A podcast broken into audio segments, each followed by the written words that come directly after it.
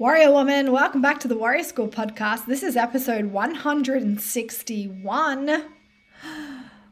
Hi, how are you? Today, I have a guest for you. She is a dear friend. She is my business coach. She is full of wisdom, style, and that smile of hers is infectious. Today, I talk to Ruby Marsh about finding your personal brand. I love this conversation. Just going to say it straight up right away. It was, well, I actually just adore talking to Ruby Marsh. She's one of those women that I just could sit down at the dinner table every day and have cool, interesting conversations with. So I got her, not at the dinner table, but on the Zoom, and I wanted to put her in the hot seat to talk about building your character and character design, AKA finding your personal brand, but on steroids. So Ruby is one of the creators of Creator Club, which is a business coaching membership that I have been a part of for a couple of years now. And when they were starting to come up with the idea, the concept of Creator Club, they searched for inspiration outside of the business industry. What often happens is that when we're in a certain world, we can think of the health space or the training space. For Ruby and John, it was the business space. It's often saturated, and we don't want to do the exact same things as everyone else in the industry is doing. So Rubes and John actually looked outside the business industry for inspiration. And they looked at things that people were obsessing over. So TV shows like Bridgerton and Ozark, or luxury brands. And what they realized that what made them so addictive, they all had this one thing in common, and that was there was a story and there were characters who lived in a world that was very unique to them. And so that really gave them a lot of inspiration to bring this idea or this concept of world building into Creator Club. So we've done a couple of live events in Creator Club on world building. And the way that John and Ruby teach it is that we have a world and we're the main character in that world. So the business owner is the main character. And I just love this idea and this concept, and I love the work that we've done on world building. And then a little while ago, last year, Ruby started to bring this idea of a character and you being the main character of your world. And how can we design that character? So I actually use this idea inside of Warrior School.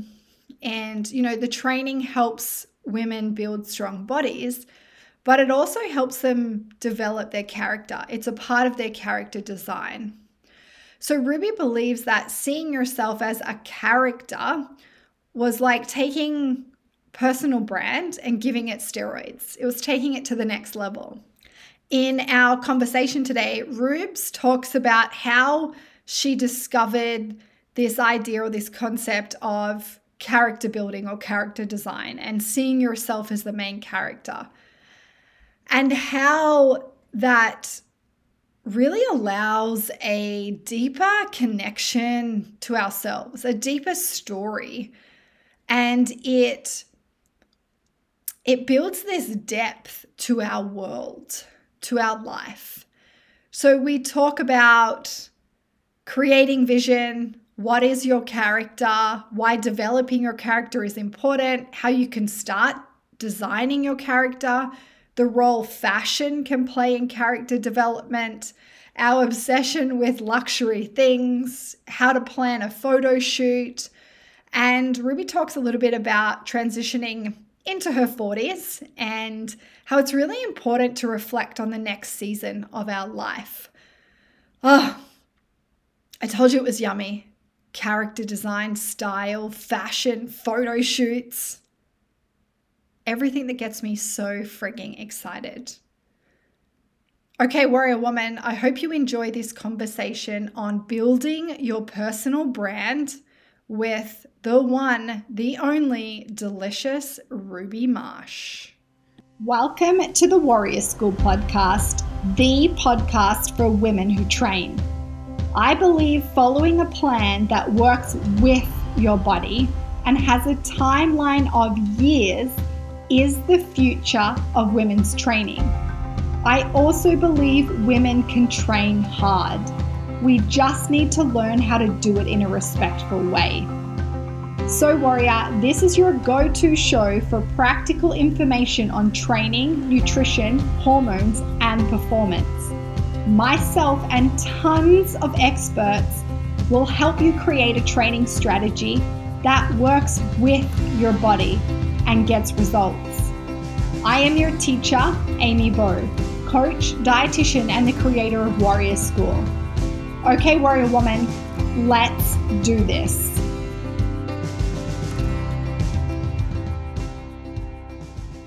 Ruby Marsh, welcome back to the Warrior School Podcast. Thank you, Amy Bowe. I'm trying to think, how is this, like, third time, maybe? No, this is your second. Okay, second. All right. We've had this. Yeah, we've had many, many interactions, many conversations, online, offline. So yeah, I get that we can't remember if it's two or three, but it's two. It's your second time. Great. Well, I feel very privileged then to be a second time guest on a podcast, on your podcast. That's very cool. Yeah, I am excited to talk to you today. I am really excited about the topic that we're going to talk about, that you, I guess, introduced me to last year. And this topic came from Ruby's work, which is in Creator Club, but she also has her own podcast, which we spoke about before, which she's diving back into. I've seen that you've done a few episodes lately. Yeah. Yes. Back to consistent episodes. It's fortnightly at the moment, because we also run another podcast. So yeah, that feels good. That feels good for me.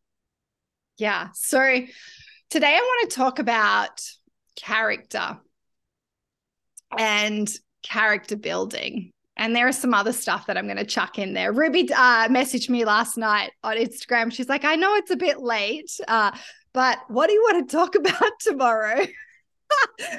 And I like to just organically chuck my podcast together a lot of the time. There'll be like an idea or a concept that I want to talk to you about, but I mostly just make it up on the spot.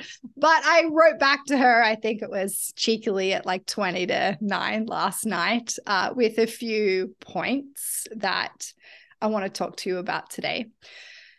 I want to talk to you about this idea of your character. And the way that it came up for me outside of our work in Creator Club and business, which we can get into a little bit, because I'd like to hear kind of the backstory of how it came into your world and your work. But for a lot of women that I work with, they go through many seasons in their life. And with those changing seasons brings, I don't want to call it an identity crisis, but a lot of the women, they feel a lot of friction around, like, well, who am I? You know, who am I in this new season? Especially if they've spent a season being a certain person for a really long time. So I work with a lot of mums, yeah, and they get to, you know, they're into their 40s and their kids are a little bit older, and now they're like, who am I? Who am I? And what do I like? What do I love? And for me, you know, this kind of came up. John, which is Ruby's husband, asked me 4 questions last year. And those 4 questions sent me into like a spiral and a black hole. And one of those questions was, who are you? And then the 4th one was, who are you really? So they spun around in my head for so long. And then they kept on coming up in all my conversations with women. And so I want to start with you just sharing a little bit about this idea of character, because I think it can be a really inviting way to look at it. Like when we're in our life, or as you and John speak about, in our world, instead of being like, well, who am I? We can start to play with this idea of character. Like what character or what role do I want to play with? What does that look like? What does it feel like? I know that was kind of a long-winded intro for you, Rubes, but I just wanted to give a little bit of background and context around this, what might seem a little bit of a random topic for us to be talking about. Random, but as you pointed out, so essential, because I know that part of your work is, yes, in training women, getting them stronger, helping them to learn to love a really strong, capable body. But with those changes physically, you can also start to bring up those questions, like you said, of who am I? And what's interesting is that recently I spoke to an actress on my own personal podcast, and it was a wonderful conversation. And Alexandra has worked in Hollywood, and she's worked with some people that we would all know and love in terms of what they've gone on to do. And I think it's very interesting speaking to actors, because they're in this constant work of building characters. The characters usually created through the script, but the actors, the translator for the script and bringing it to life. And so being in that constant work and constantly diving headfirst into this new character one day and then another character the next is something completely different to what a lot of people experience in their day-to-day life, where, as you mentioned, we often create this persona or character around our life circumstances, and it's a reflection of our life circumstances. We take on these different roles in our lives. And so at times we may actually be moving between different characters, but typically there's elements of the character in whatever role that we have, whether we are the business owner and then we get home and we're the mom and then we're the wife and the friend, and all of those will typically carry different things through that. So it's often becomes set, if you will, for a period of time. And then suddenly we start to change in other ways in our life, or our circumstances change, and we start to ask ourselves those questions. And I think a word that comes to mind that actually you've used a little bit in the past few months, maybe 6 months, I think you started to speak about this idea of reinvention.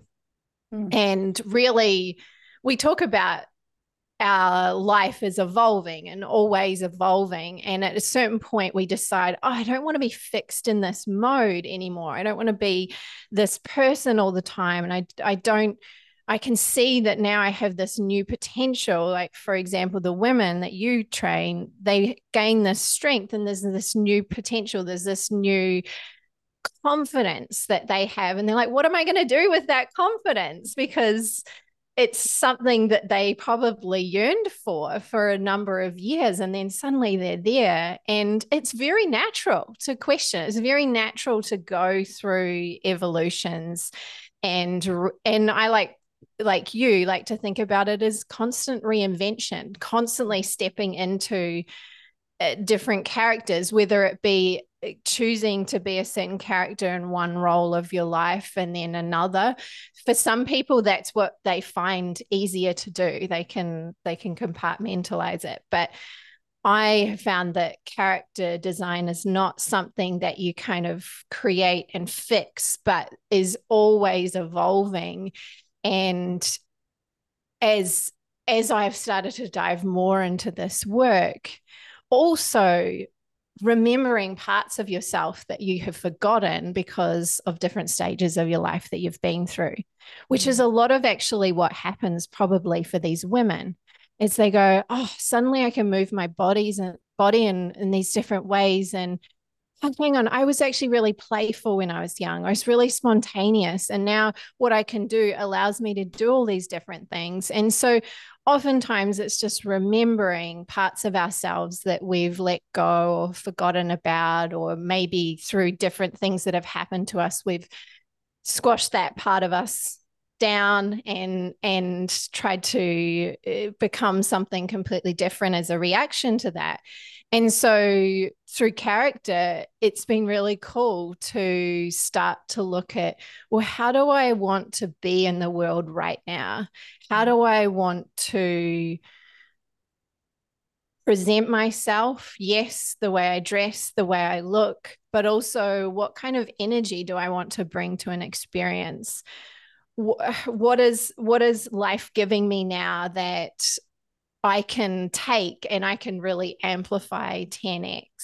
And so the way we think about character design in terms of your business is like personal brand, but on steroids. So it's really fun because, like I said, you start to dive into all of these different facets, and it can become quite fascinating because you actually decide how it is that you want to show up rather than what a lot of times happens for us. And I think now that because we're so much under the influence of social media, we unconsciously pigeon ourselves into these roles or into these ways of being, because that's just what a mom should look like, or that's just what this type of wife should do, or whatever it is, you know? And so we suddenly, if we decide to dive into this work, we get this opportunity to create ourselves in any way that we want. And whether, like I said, that be for the role that you play in your business or whether it be your whole life, I just want to bring a new version of myself to the world and start to experiment with that. Yeah, there's a lot in that. And I think I'd love to come back to this idea of this reinvention piece. And so, and we've spoken a little bit about it before, Rubes, like offline through messages that, you know, we go through many of them, you know, in life. And I feel like we can also look at it as like a season. We enter this new season and there is an element of reinvention there because of a new circumstance or a new role that we take on. And then, like you said, I think we kind of get stuck in that. And for a lot of women that I work with, they are mums. And so their role or their character becomes that of the mother and the carer. We were actually on a group coaching call the other day, and we were talking about like planning and preparing your food or energy, basically we're talking about. And this mum shared that she'll get everything ready for everyone else. And then she's standing at the fridge and she doesn't have anything to eat. And so there's no energy coming in. And this is just one small example of a lot of women will do everything else for everyone else in the role for a long time. And then they get to this point where they're so low on energy or they don't feel strong or confident or the circumstances change in their life.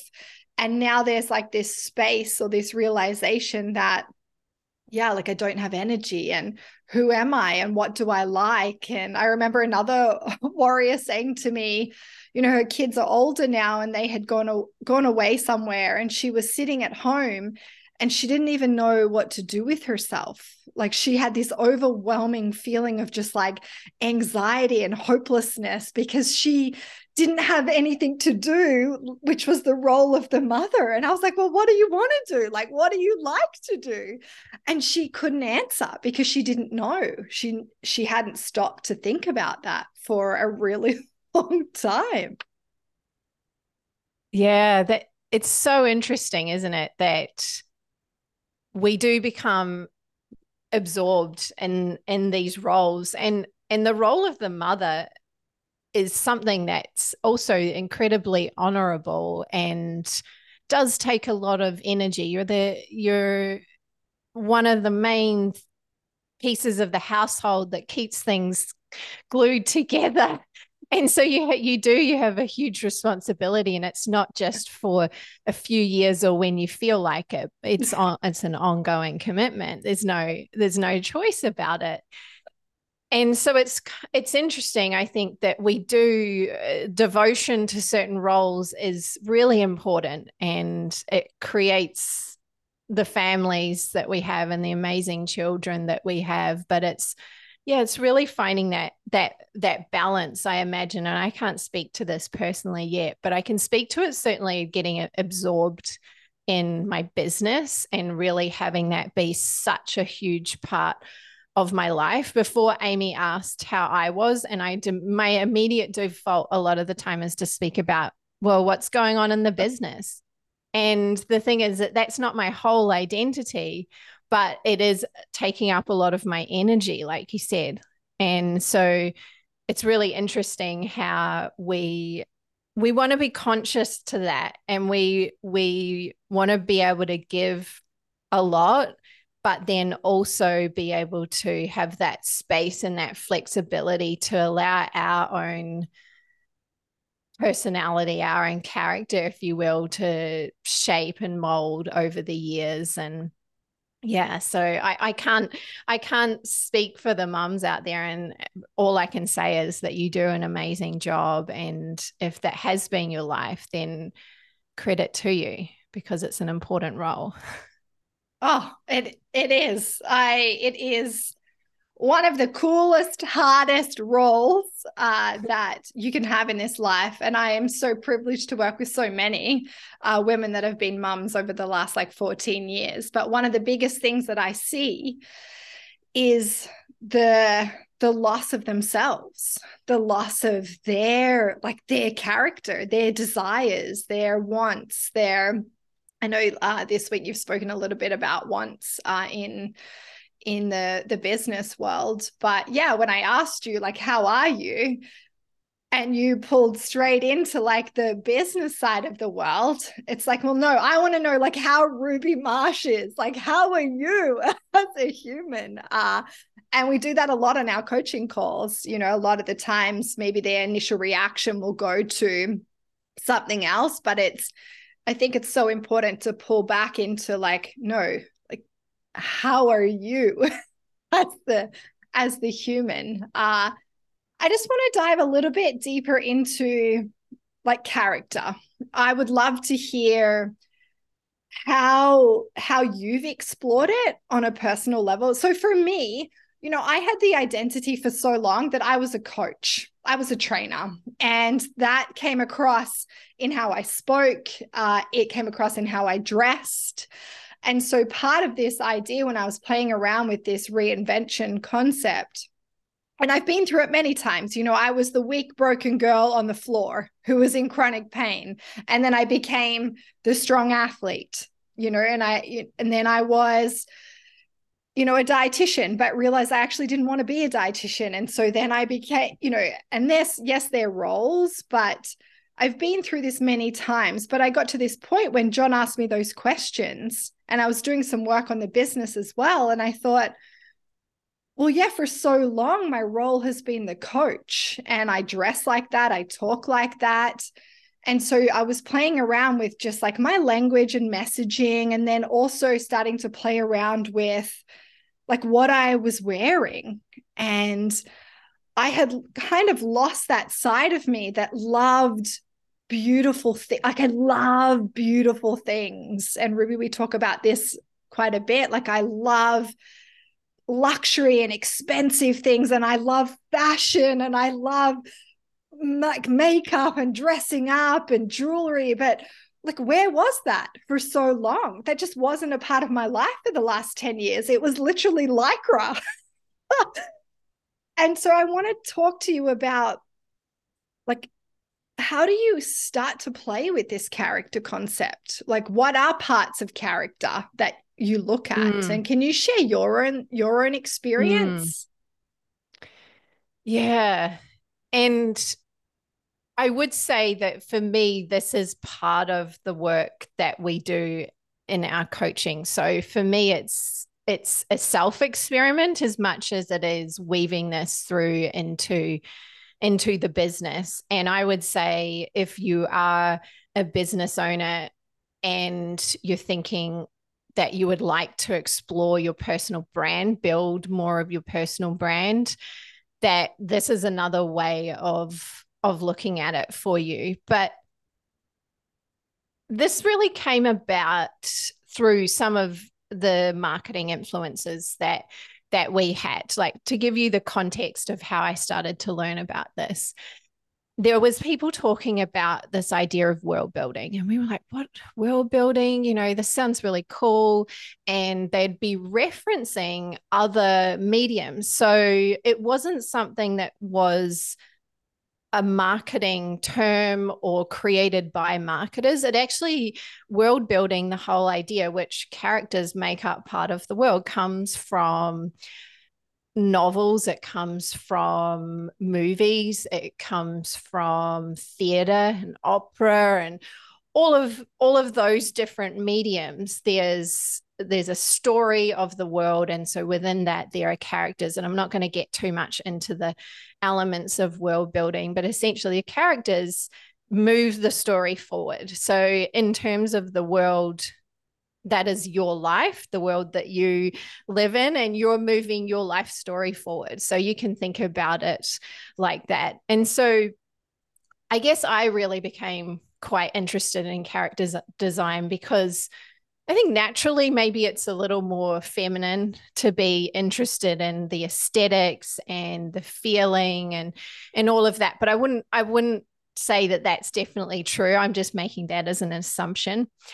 And what I started to do was to look to all of these different people that I loved, that I admired. And I thought, you know, what is it about them that we know, and the way that they, yes, present themselves, but how does that person through their work make me feel? How does that person show us their backstory and elements? So there's all these different layers to it, but you can actually start really simply. And I guess a lot of people go to the aesthetic side first, because I think that's the fun part. It's fun to play around.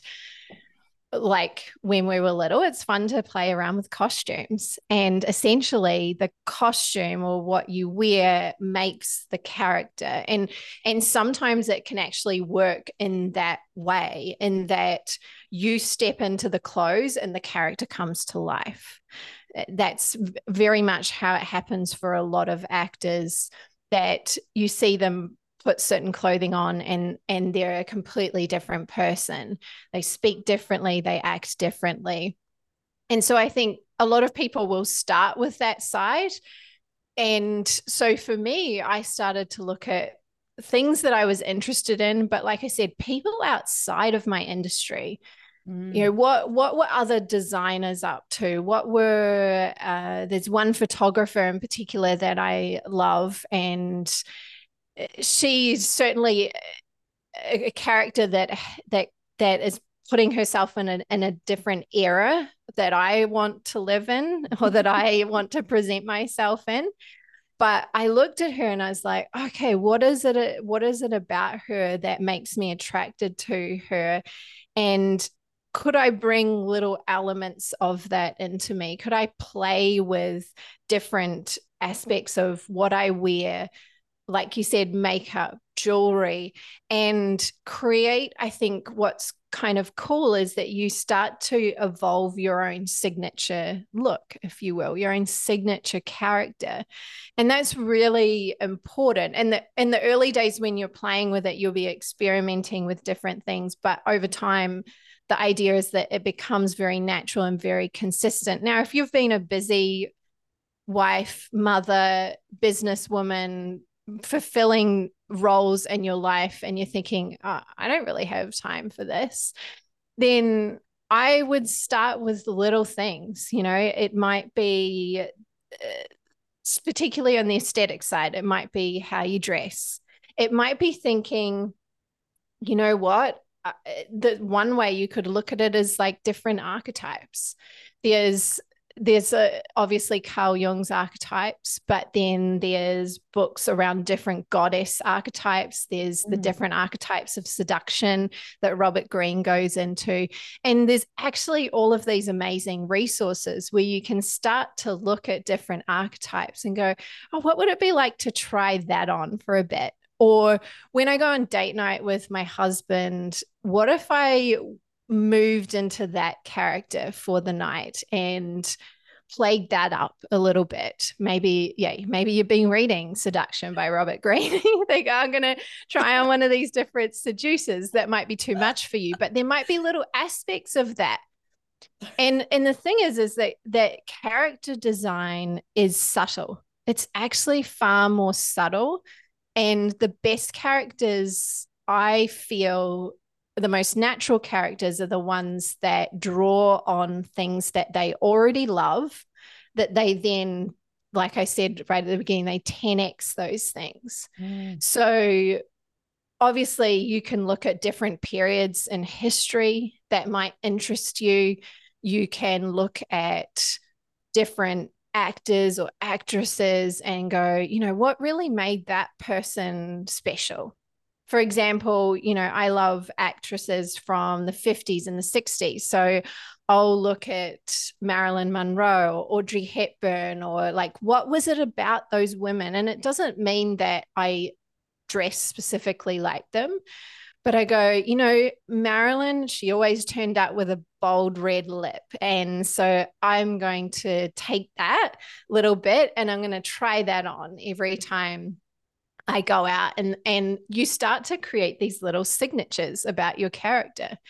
It can also be not aesthetic as well. Like I said, it can be thinking about, well, how do I really want people to feel when they're around me? What is their experience of me when I walk into a room? Is it that I'm someone that is bold and colorful, and therefore that might come into what you wear? But also, am I someone that has a lot of reverence and a lot of self-respect, and I want to bring that air, that quality into my experiences? So then you start to think, oh, well, that really affects how I dress. That really affects how I speak. That affects all of these different things down the line when you start to think about how you want someone to feel. And so character has so many layers. And I remember describing this to a mutual friend of ours, Mel, when I jumped on her podcast, as being like an onion, like you're almost peeling away these layers. So oftentimes when people think about reinventing themselves or creating a character, they think, oh, I'm going to do like a whole 180 on myself. And yesterday I was this, and then tomorrow I'm going to go get the stylist and I'm going to turn up as this completely different person. But for a lot of us, that's really hard to maintain. So I would say when you're thinking about your character, pick little elements that you can play on. You know, maybe it is that you're a corporate woman, you're always dressed in black, but you love high heels. And so one of your signatures is becoming known for these really kick-ass heels. Or maybe you go completely different and you wear like, I don't know, crazy sneakers or something like that, like whatever your vibe is, but really like lean into that thing and that one little thing, and then make that your signature. There's that woman that I love, Iris Apfel, who's 101 now. and she wears the most bold jewelry. And it's not all expensive. That's the other thing. This doesn't have to be an exercise of, oh, I've got to go out and spend thousands of dollars on a whole new wardrobe. No, she takes a couple of little things, and bold color, bold jewelry, everything's bold. Glasses, red lip, and it's always consistent. The woman's 101. You think, oh, does she have the energy to keep this up? But the character actually gives her energy. That's the thing, is that when you start to lean into this, the clothes actually make you feel completely different. I work from home, but every time I'm seeing a client, I dress up. And, you know, there might be the occasional time where I have my period or something like that, and I'm like, look, I can wear yoga pants on the bottom. It's okay. Like, it's going to make me feel comfortable. No one's going to know. But, you know, from the top up, I'm like, I always want to be in my character. That's really important, because it's important to create this feeling for my clients when they're with me. It creates stability, it creates interest, it creates intrigue. So yeah, again, we could go into so many layers of this. I'm not sure if there's anything you want to pull on there that. Yeah, I do. Yeah. I got my post-it notes here that I sometimes I jot down notes. No, there's a couple of things in there that I love. I love this idea of trying it on, you know, this, and I've first heard this from Julie. She's actually one of my warriors and was part of Creator Club. And she wrote a post on it around just trying it on. And I love that concept, because often I think there's a bit of fear there. You know, I have so many conversations with women, and we love to swing on the pendulum of all or nothing. We're either all in, or we're like getting the hell out of there, and we're like all out. Like, we don't like to be in the messy middle. And like, this character work can feel a little bit like that, because if you haven't tapped into it before, it's been a really long time, it can feel a little bit uncomfortable to try something on literally that, you know, might not feel that comfortable or that great on you, because you're not used to wearing it, whether that's like a bold lip or a certain color. And so I really like this whole idea of just try it on. Just try it on and see how you feel and see what happens. And yeah, you might have to try it on a few times, but it's such a cool and powerful concept. And I've used it in my work a lot now around the training. Yeah. Like, we're just going to try it on, you know, we're not sure what's going to happen, what the body's going to tell us, how it's going to feel, but we're just going to try it on, and it's going to be all right. And if we don't like it, we'll just strip it off and we'll try something else on until we find something that feels right. It feels good. So I really like that. The other thing is, when you were talking about the aesthetic side, I think I totally agree. It's a really easy entry point into this. And I talk a lot about it with my women around what they wear when they train. So a lot of women that I work with are not comfortable in their body. They're not where they're at, where they want to be body composition wise. And so they hide often under clothes, and like big clothes and baggy clothes. And we had a call a couple of months ago where I was talking about how you could like take your training to the next level. How could you elevate that experience? Yeah. And one of the things we were talking about was, wear something like that you feel good in, that you feel comfortable in, that you feel confident in, even if you aren't at the exact, you know, body composition that you want to be. If you're not there yet, that's not the point. The point is that I want you to step into that practice or into the gym in something that feels good and you feel confident and comfortable in. So I think that's a great place to start, you know, with your training. Have a look at your wardrobe. Like, what are you wearing to training? I invite you to get out of your pajamas or to get out of the tracksuit pants and to go and invest in, you know, a piece or two that actually fits good. And like a bra, for example, we spoke about bras for ages. Like, having a proper bra on when you're training, it will make such a big difference. Having proper tights on when you train, game changer. And so that's just another thing I wanted to highlight, is a lot of women listening, they train, and a place that you could start to play with this character work, because you're training already, is what do you want to wear? What do you want to wear to training? Mm. Something that comes up for me in hearing you say that, firstly, I commend you on inviting them into that, because certainly, like you said, that's a really great way to start to explore. And the thing is that most of the time when we get to this point where we want to create a change in our life, it's because we're frustrated, we're resentful, we've been doing the same old thing, or like you said, you've got the same old workout gear in the closet that you've had forever, or you just throw an old t-shirt on because that's what you've got.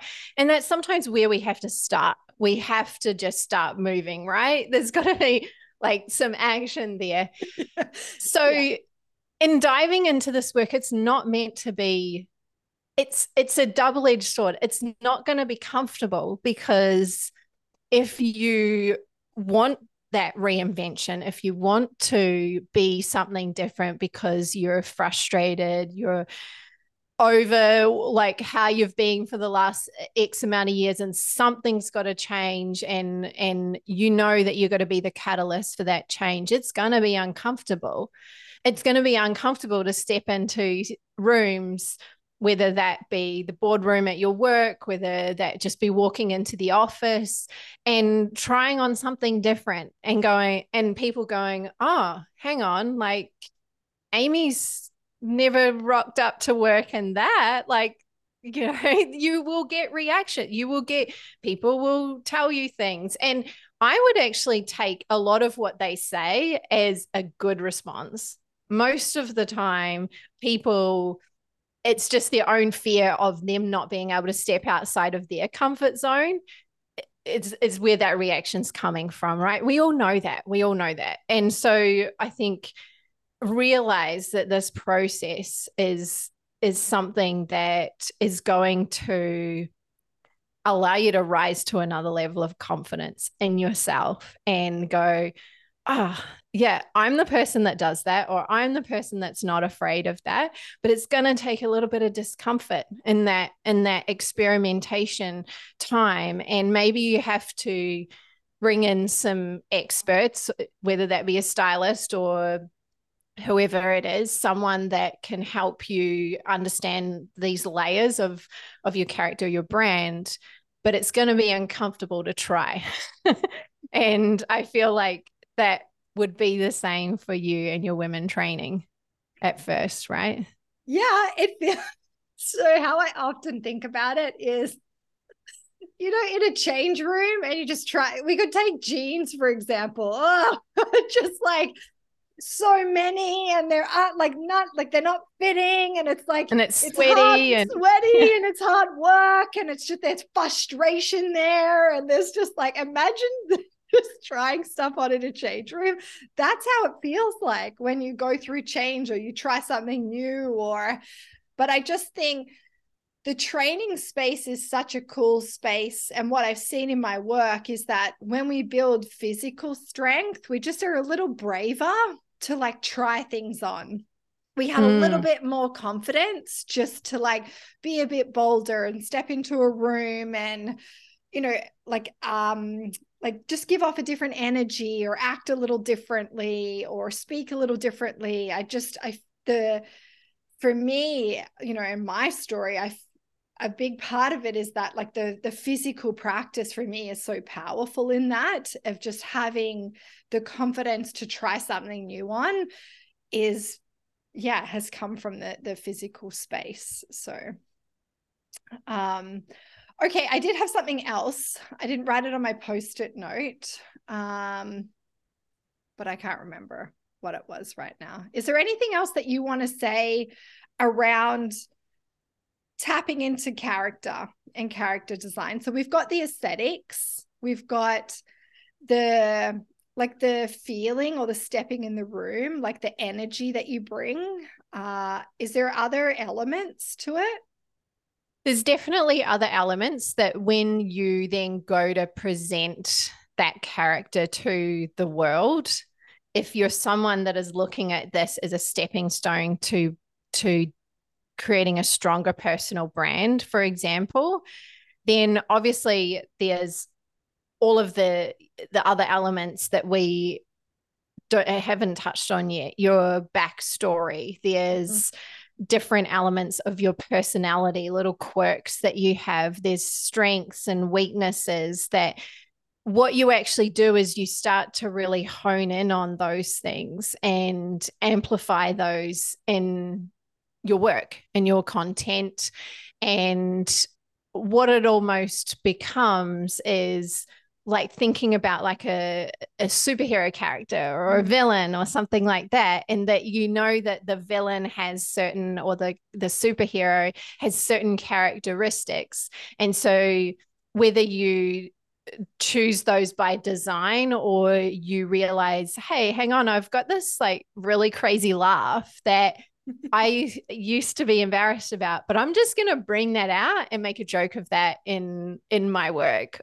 Whatever it is, like little things like that. There might be things that you wear glasses or something. And I made that reference to Iris before. I also had a yoga teacher that was someone that needed to wear glasses all the time. So every time she would turn up with different glasses. So you can actually start to amplify things that you might perceive as a weakness or something you want to hide.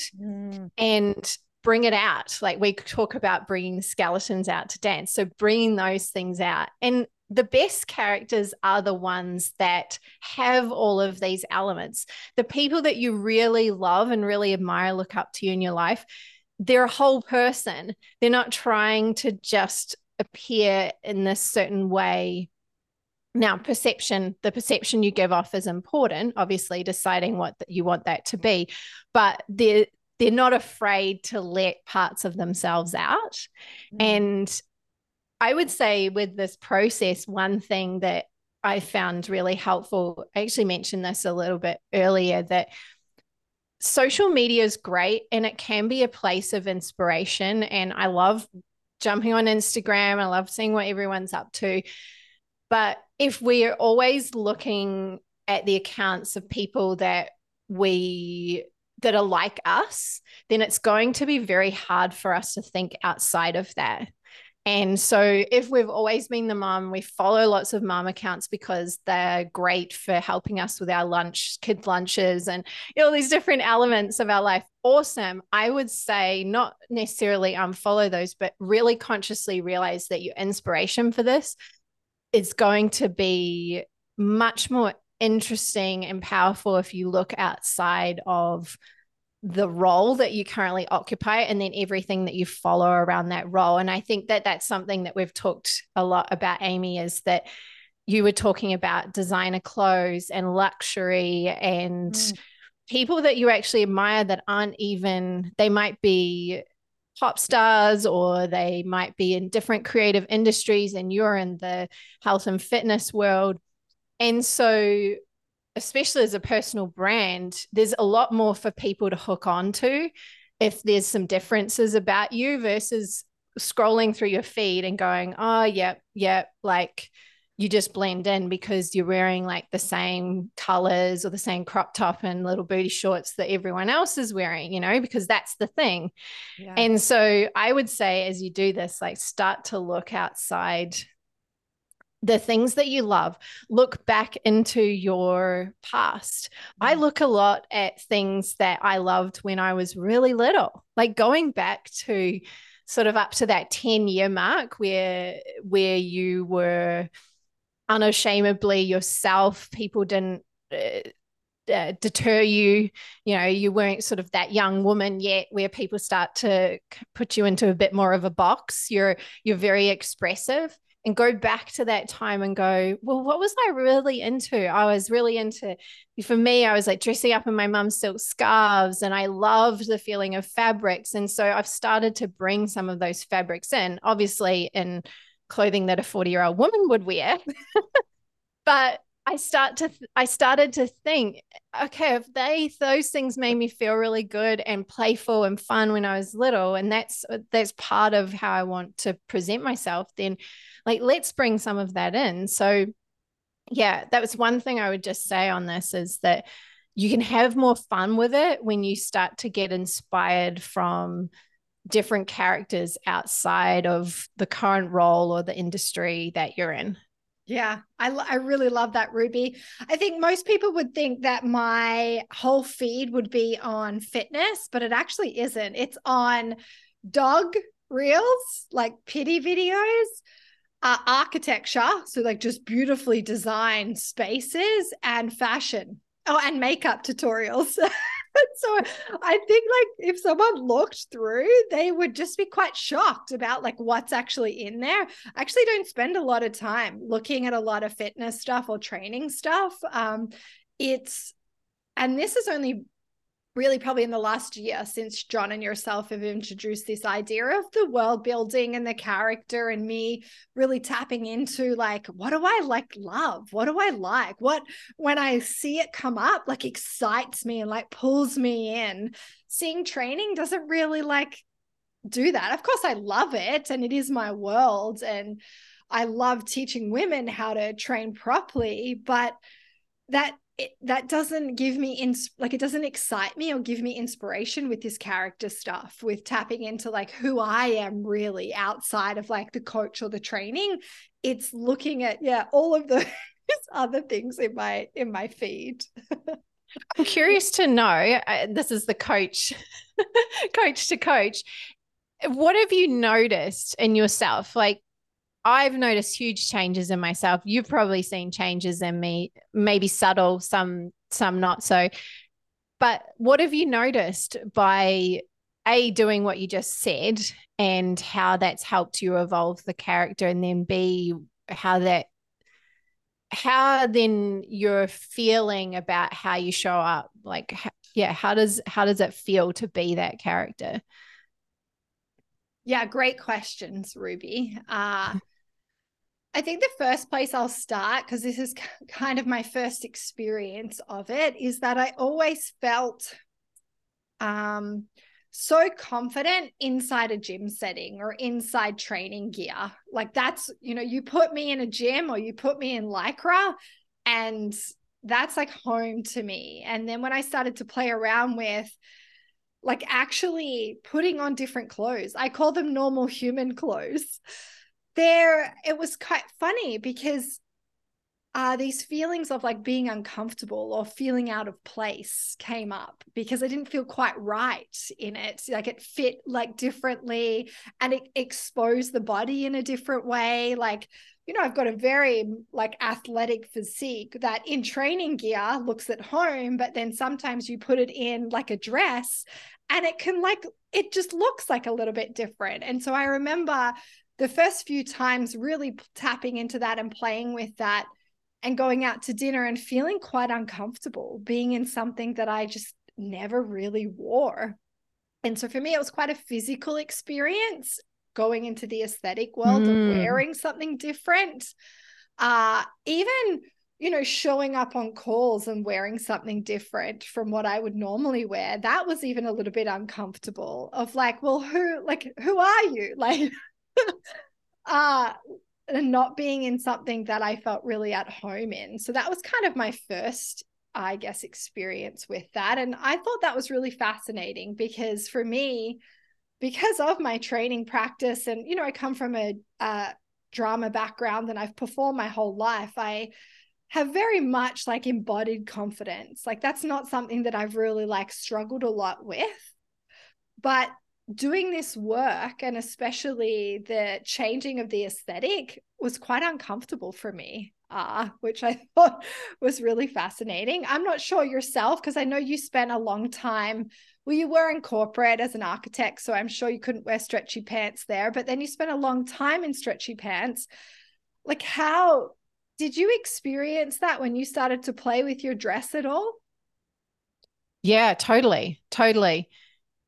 I think though, for me, I knew also that the type of coach that I wanted to be, like you've gone from like your work is also your world, has been your world, whereas I was totally changing worlds as well. But I think you're spot on that you start to realize okay, like that was very easy for me. That's very natural. It's very comfortable. So then to put on these clothes, and I guess coming from corporate, part of why you leave corporate is because you want to have that freedom and that flexibility. And for so long you've been in this like power suit role and having to dress a certain way, and architects are known for always wearing black, and like there's all these like stereotypes that you've lived into.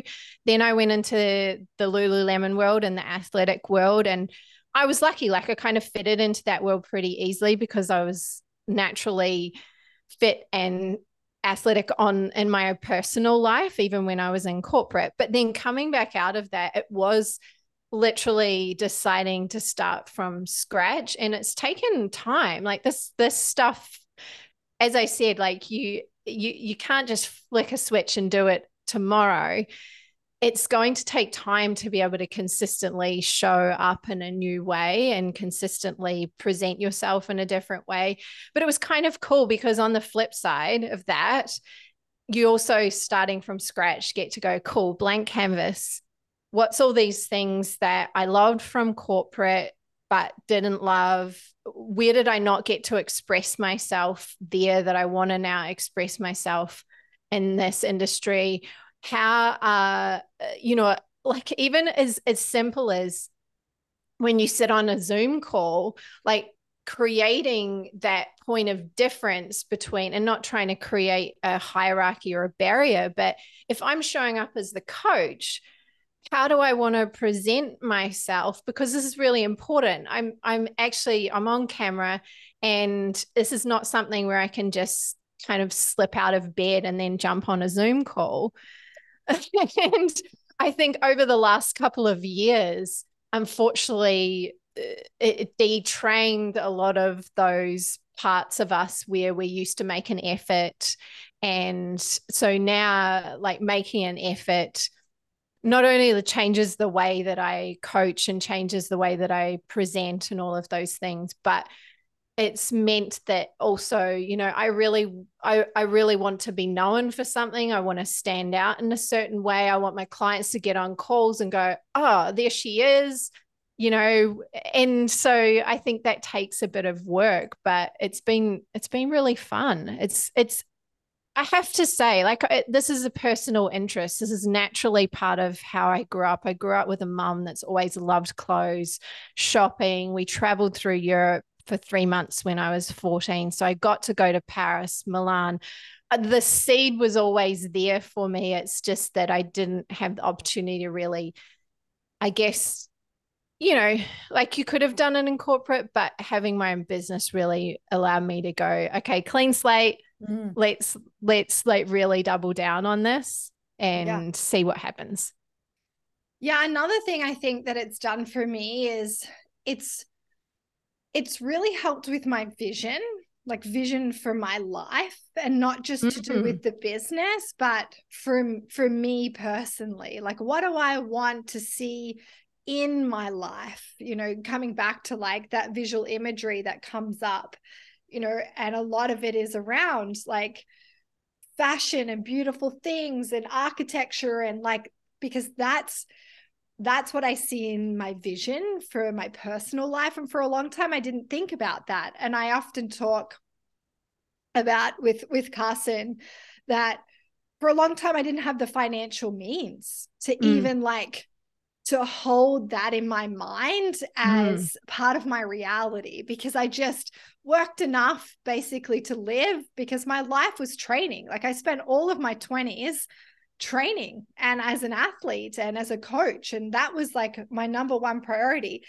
I'm not going to say I didn't care about it, but that was my focus. And now I've moved into just this, I guess, different season, and like the work that I've been doing with yourself and John, and the work in my business. And I guess working with so many women that are kind of going through this and seeing their visions, or seeing what they're struggling with around their vision and who they are, has really opened up to make me think about that. Like, what's my vision personally? Like, what do I see that? What do I want to be able to have? And now financially, you know, that opens up that opportunity and invites that in, which excites me, because I'm like, that's really cool. Like I can actually like buy that thing, you know, and not just from a place of just having a thing, but from the meaning that it gives to it because of the thought that's gone into it, because, and then it just allows you to step into that, to that vision or that character that I see. And so I think that's another thing that it's done. It's really expanded the vision that I see for my life, which has been really cool.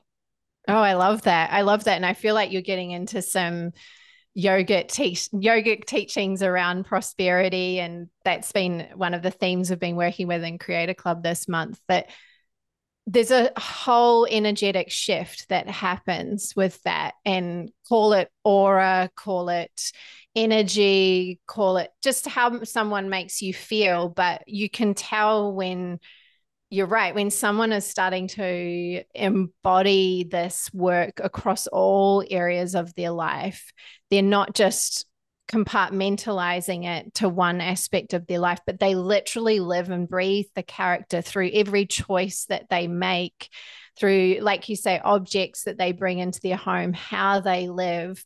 And I feel like that's actually probably maybe a Japanese or European even sort of way that, and in parts of the Western world that we don't have a full grasp on. And yet like the energy that comes off you when someone is really living and breathing something that is very true to them is quite extraordinary, isn't it? Yeah. Yeah. Yeah.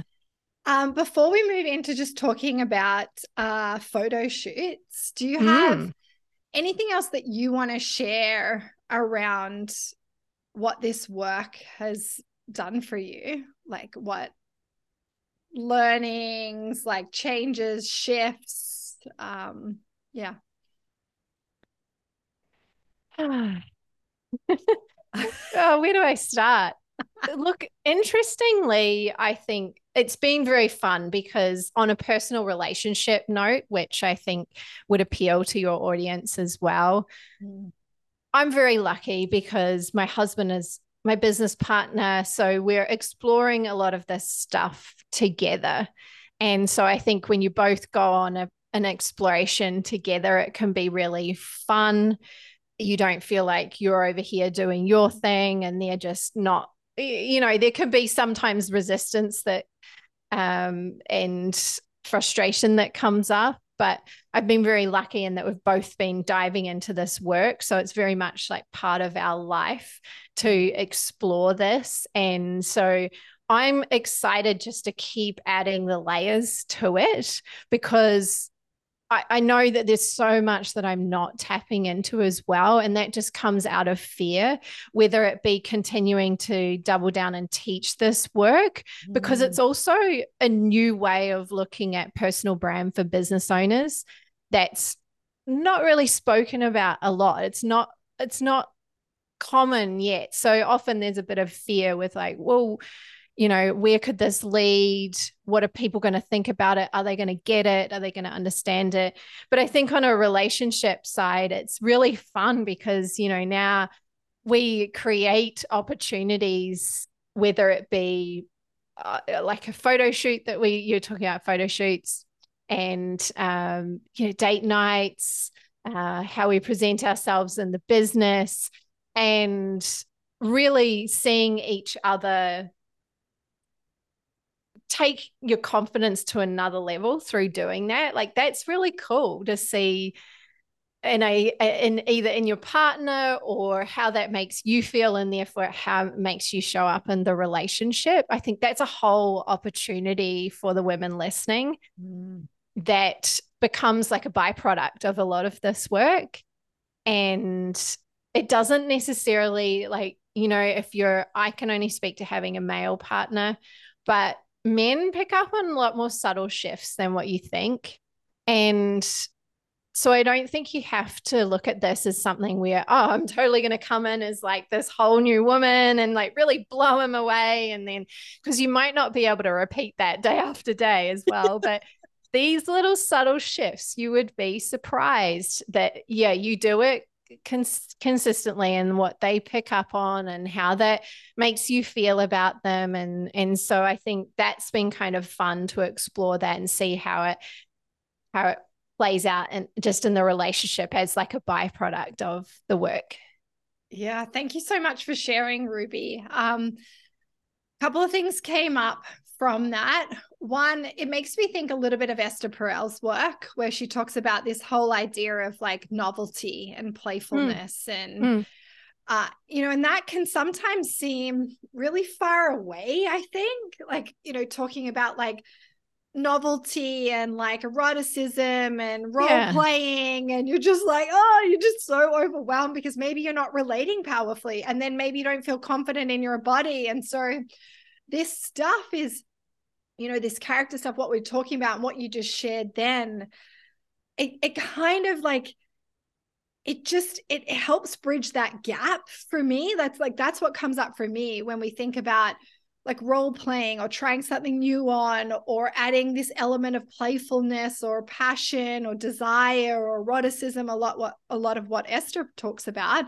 It could come through character work. You know, it can be a lot of pressure for their role or the hat of the mum to then step into like be the erotic goddess. But if you start playing with it and tapping into it, just like little things like you're talking about, Ruby, then we start to enter this world. And I think just way less pressure, a little lighter, a little bit more playful.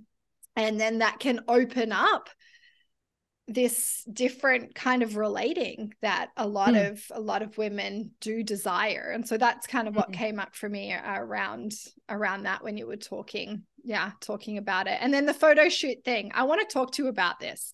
Okay. Because you just did a photo shoot, and I know you put quite a bit of thought into it, and you planned it, and you were thinking about the character stuff and what you were wearing. And so I just want to hear about that experience and your journey into that photo shoot, because I know you've done many before, but I think this one was a little differently, and I haven't seen a lot of imagery come out of it, but the couple that I have, totally different level, just the energy, just like what comes across out of that image, just it's just way different to what I've seen before. So, and it's in a totally cool way. And I'm also going to do one myself in March. And it's something that I truly believe every woman should experience. Should experience and gift themselves a photo shoot. Yeah. Yes. Can you talk about it? Yeah. So I guess there's a couple of different ways that people will approach this, or the reason rather that they would do it. So some women might want to do it just as a totally private thing. They don't have a business. They don't have any reason to put those photos out into the world. They just have them for their own experience. And you're right, being on the other side of the camera, even when I'm on the other side of a camera every single day coaching, it's completely different to be spotlighted and to have the person be there just for you. This is about you and capturing you in a certain way. So there's a couple of aspects to it. I think the first part for me was really understanding, and I have to thank John for really persisting with me with this question, but is asking yourself, like, what's the story I want these photos to tell? What is this capturing? Maybe it's a moment in your life. Oh, a lot of people are getting photographs now to celebrate certain moments in their life, milestones, having children. Every year they might get photographs done with their family. So there's probably typical ways that you would think about it, but maybe there's actually something else in you that you want to capture. And a story that you want to tell through these photos. And so, like, you could go as far as going and getting like a boudoir photo shoot, and that's really what you want to do because it captures you and this phase of your life, but also all this work that you've been doing with Amy and the training. And that might be for like totally what you want to do because that's that would be uncomfortable, but it's also like, oh, that's like the next level of celebrating my body. But I would also say that like that naturally, that's where a lot of women go. I have to show like lots of flesh and like I have to show off my body in order to come across a certain way, whether it be sexy or whatever it is, playful, fun. Maybe that's like slightly erotic if that's what you want. But I also challenge that. And that's the reason why I look at people like Marilyn, or I look at Audrey, who's probably a little bit more of a young, playful, like character. And to look at these women through history that didn't actually have to take all of their clothes off to come across a certain way and tell a certain story through the photos, because it can come down to the fabrics that you wear, obviously the style of clothing. You can like reveal as much as you want. I'm not saying don't do that, but I think it's really interesting that we automatically think that that's what I've got to go to do to prove something to myself. And I would say, yes, like do that if that's something you really want to do, but also challenge yourself to think about it in a way of like, what's the story that these photos are going to tell? What's the energy that I really want to bring across in these photos? I guess, especially if you're going to use this for public use, you know, it's a little bit different. You're probably not going to use your lingerie photos necessarily for public use if you're a lawyer or something like that. Or maybe you might be wanting to challenge that role a little bit in how people present themselves. So start with the story. What's the story? What's the look? What's the feel? What then that comes to location. So I picked a specific location. Like coincidentally, yeah, it was coming up to my 40th birthday. So I've got this theme for my 40th year of like luxury and starting to really explore what luxury could look like. And so I picked a certain hotel that also reflected design for me as well. So it reflected luxury and it reflected my love of design, because that's not really something that I've brought through, but it's a big part of my life. It was a big part of my training and my university studies. And so then I went and created, like, this is very simple, but I would go onto Pinterest and I'd create like a mood board for myself. And that's great because if you hire a photographer, you can send them that and you can say, look, this is what I'm looking for. This is what I'm thinking of location. I guess matching the photographer to the type of photos that you want.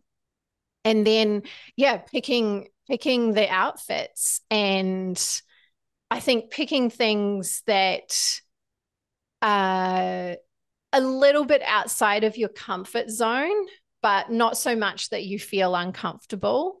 I think that's really important, because often we go and buy things for photo shoot, we've never worn them, and then on the day we're expected to feel comfortable in that thing that we either don't normally wear or it's a little bit. So pick things a little bit out of your comfort zone. You know, there might be a palette that you want to use. But really, I just really do my own thing with these. Like I saw a lot of the trends going on, and not that I'm anti-trends, but I was like, that's what every coach looks like in a photo. That's what every such and such looks like in a photo. I want to just really come across as me and my attitude and my thoughts about life and who I am. And like, you know, you might have certain words that describe that. And so then on the day, you're like pulling all of those things together. Of course, then it's another story to be behind the lens. So find a photographer that does that work a lot. They work with people, one-on-one. Maybe they work with brides, but they also do a bit of like personal photo shoots as well. That's really key, because the photographer is going to guide you a lot. Not many of us, I imagine like 99% of the women listening to this aren't actresses or models in their day job. And it's really hard, you know, even though you're like, oh yeah, I've got this, like I'm going to walk in like, you know, freaking queen on the day. But no, it's actually not that easy when it's not your job. It's hard, isn't it? It's so hard. Yeah. Yeah. I remember when I did mine. Find a photographer that's good. Yeah. It's yeah, to guide you in, like just helping you, like how to move the body and stand. And you think that that would be easy, but it's not easy at all. Yeah. I don't know if you're open to sharing a little bit. What was that story? Like, what were the words? Like, how did you get into, were you using the words in the photo shoot to bring them to life? Like, were you like, absolutely. What? Yeah. So can you just talk about a little bit about what the story is behind the photo shoot for you, if you don't mind, and then what you were doing to bring some of that to life? Yeah, a couple of things come to mind. So look, I laugh jokingly with some of the creators sometimes that, you know, I've got a bit of a performer heart in me and was performing when I was little and like loved it through like teenage years and all of that. So a part of me looks to like Vanity Fair, Vogue, Hollywood photo shoots. And, you know, a lot of the time it's not just standing in front of a plain background. They're actually like picking the location to create a certain look for the actress or actor, however they want to portray them. So location actually becomes really important. And so on the day, certainly like the clothes I chose, the colors were really bold. The hotel room, the QT, if you live in Australia, they're really bold hotels, a lot of artwork, all of that. So it was all like telling the story of bold luxury. And like, that's not really necessarily, oh, I'm trying to become something totally different. It's what I feel is like naturally me. It's always been me. I've always had little elements of that. And I just wanted to capture that. So yeah, I picked a hotel. A lot of the photos were shot in the hotel room. So there's some of me like jumping up and down on the bed. There's one of me like a bit of a rock star shot, like standing on the toilet, putting lipstick on in front of the mirror, like using props and using the whole space to create these different scenes, I guess. Then there's a shot of me that I haven't put out yet where I'm like sitting on like they have these really cool bars inside the, this piece of bar that, and I was sitting on top of that inside the hotel room. And then we did some other stuff around that space. And then also when I stepped into the character with John, like that was also a little bit different. That was more of like a dark side type of thing. So there was a lot of light and bold and fun. And then there was the dark side as well. So yeah. So fun. I can't wait to see more images. They're coming. They're coming. Yeah, I think it's a really cool thing. It's a really cool experience. And I truly believe that it can be such a great gift to give ourselves, because it's, like you said, it's not just about the final picture or the final product, although it's super cool. I think it's amazing to have really cool photos of yourself, you know, but it's like the whole experience that it's just there. You know, if we have trouble making sure that there's food in the fridge for us to eat, like this is just on another level. And I'm not saying that in a way to like overwhelm or scare. I'm saying that in a way as in like, invest in that, like bring, like it's, do you know, like that's something that you can do for you and a full experience for yourself, and that you're worth it and you deserve it. And it's a really cool thing to not only on the day it feels a little awkward and whatever, but those photographers, they're amazing. And the photos just look outrageously great.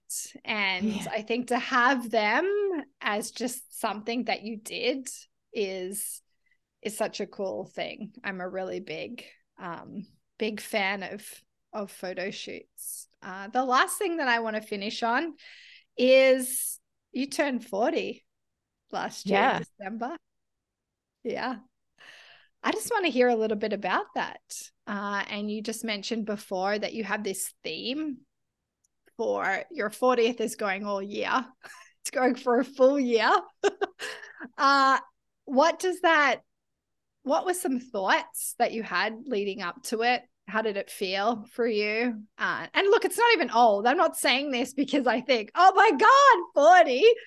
I'm just saying that, yes, potentially sometimes a chronological age or a birthday could bring something up, but I'm more interested in your idea or holding this theme of like bold luxury for the year for yourself. Yeah. And yes, it happened to fall around your 40th, and maybe that's what originally sparked it. But can you just share a little bit about that? I'm really fascinated. I think it's interesting that you talk about chronological age, because it's not something that I too really like to emphasize. I like to emphasize my energetic age and think. And so I guess, you know, these are, but significant birthdays will also prompt you to think, oh, energetically, how do I feel? Do I actually feel like a 40-year-old? How do I feel compared to 20?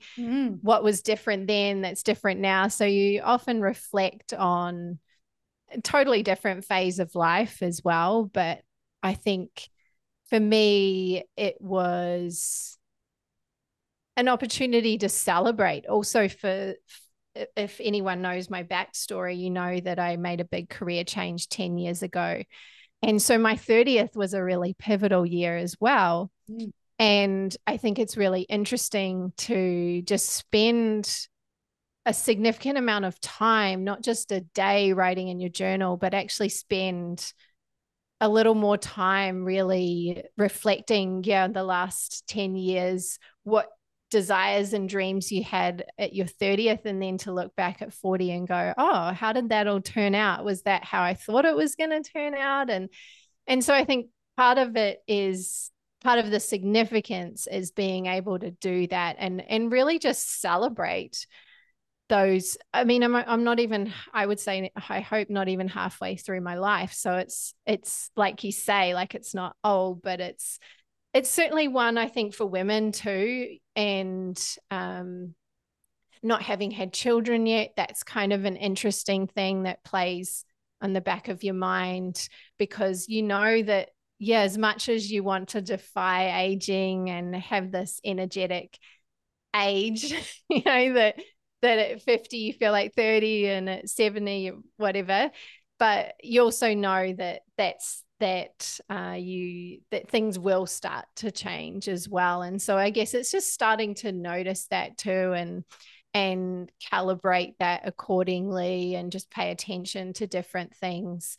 And also I think any sort of birthday milestone also like kickstarts a fresh start, if you will. And so maybe that, like you say, prompted this new direction with my character, and really like going, okay, like I can actually draw a line in the sand and say that this is the marker that represents fully stepping into that. And what does it look like to then keep compounding on that? And then I'll look back at 50 and go, oh wow, like, you know, totally different person again. So I think that's where these significant birthdays become fun. I don't ever want to think that I just steamrolled over it, and, oh, you know, another year, whatever. So, I mean, maybe that's why I'm also making it a whole year of celebrations. No, I really like that, Ruby. You know what? One thing that I just absolutely love about you is just the depth that goes into just the thinking behind things, you know, and the time that goes into thinking about things. And so I know for you, you know, entering into December, into your 40th, that you would have been thinking about it like just way, way, way, way, way back into the year. And yeah, I was just super curious for you to just share a little bit about that, because again, another thing that I see from women is like, and I get it. Yeah. We're like low on energy. We're low on time. We're navigating a lot of stuff in our life. And, you know, we always have to come back to the energy piece to give us energy so we can actually have the capacity to think about things like this. But The thing that I love about it is that you gift yourself time to truly think about this stuff, to truly think about, like, you are an architect at heart. So how do I want to design my life? And I just think as women, we just don't give ourselves enough time to think, like, it's not just a day, your birthday. Like, how would you like this whole year to be? And if it's a big birthday, like, what does that mean to you? And reflect and think about it. And it should be an amazing experience for you. And it should be a whole year. Like, who says it can't be? And so I just want to recognize your depth of thought that goes into things. Hopefully women listening, that can invite them to think about it a little bit more, gift yourself that of, like, what do you want? Especially if it's a milestone. Yeah, I think it's beautiful. So, oh, thank you. Yeah. Anything else you want to chuck out there before we retire? I don't think so. I think my final words would be, if you listen to this and you find it fascinating and interesting, is to use that as permission to try on, using Amy's words, using Julie's words, to try on some of these ideas and see where it takes you. You've only got one life, so why not have fun with it? Yeah. Be bold. Yes. Be bold and brave. Ruby Marsh, it was an absolute pleasure talking to you today. Thank you. Thanks for coming on. I appreciate you. I appreciate the work that you do, both yourself and John. And thank you for sharing stuff about character, photo shoots. I love it though. It was a really cool conversation. I knew it was going to be a really cool conversation. So I'm super grateful for your time and for your energy. You're welcome. Absolutely. And yeah, if anybody wants to ask any questions on it, you can always send me a DM on Instagram or check out any of our content if it's more business specific as well. We've got a lot on our Creator Club account around that. So yeah. And then Ruby's podcast as well. Go and check out. Yeah. True to You. And go and check out the episode that she did with, what was her name? Alexandra Hume. Yeah. Yeah. Yeah. And yeah. Thanks, Rubes. Warrior Woman, thanks so much for listening to this episode. If you haven't, please give the podcast some love by subscribing now. And if you enjoyed this episode, please rate it and share it with another warrior woman. Also, if you want to go crazy, I'd love if you wrote a review for the Warrior School podcast. And also share and tag me with your biggest takeaways for the episode on the gram. Okay, warrior woman, have a great week in training. Bye for now.